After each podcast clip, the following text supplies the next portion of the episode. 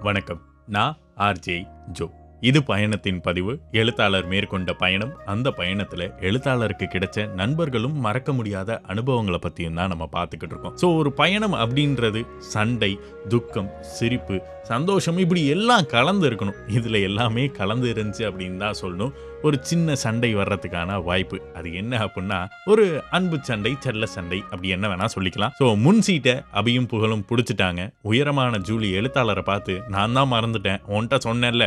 நீ அந்த இடத்த பிடிச்சி வச்சிருக்கலாம்ல அப்படின்னு உக்கிரமா கஷ்டப்பட்டு கோவப்பட்டு ஒரு கேள்வி எழுப்பேல எழுத்தாளர் மாமா நமக்கு கொடுத்து வச்சது அவ்வளோதான் பின் சீட்டில் முட்டி இடிக்கிற மாதிரி தான் உட்காந்தாகணும் வேற வழி இல்லை. ரெண்டு பேரும் அவ்வளோ உயரமாக இருக்கும். உட்காருங்க அப்படின்னு சொல்லி யார் யார் எங்கெங்கே வரும்போது உட்காந்துருந்தோமோ அவங்கவுங்க அங்கங்கே அதே இடத்துல உட்காந்தோம் மறுபடி ஜீப் இறங்க ஆரம்பிக்குது பயணம் ஆரம்பிக்குது.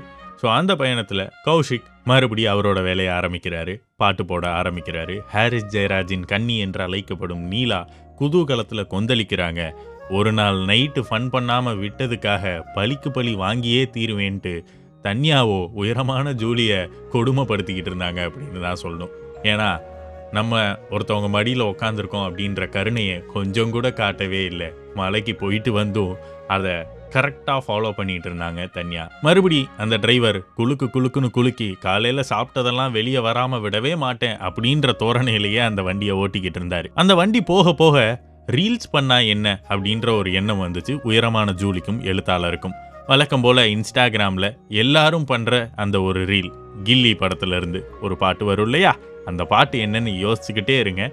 அந்த பாட்டுக்கான ரீல்ஸை எப்படி பண்ணாங்க அப்படின்றத அடுத்தடுத்து சொல்கிறேன் இப்போ தொடர்ந்து இதில் ஏதாச்சும் உங்களுக்கு ஃபீட்பேக் இருந்துச்சுன்னா ஆர்ஜே ஜோன்ற இன்ஸ்டாகிராம் பக்கத்தில் உங்களுடைய ஃபீட்பேக்கை தாராளமாக சொல்லுங்கள் நன்றி.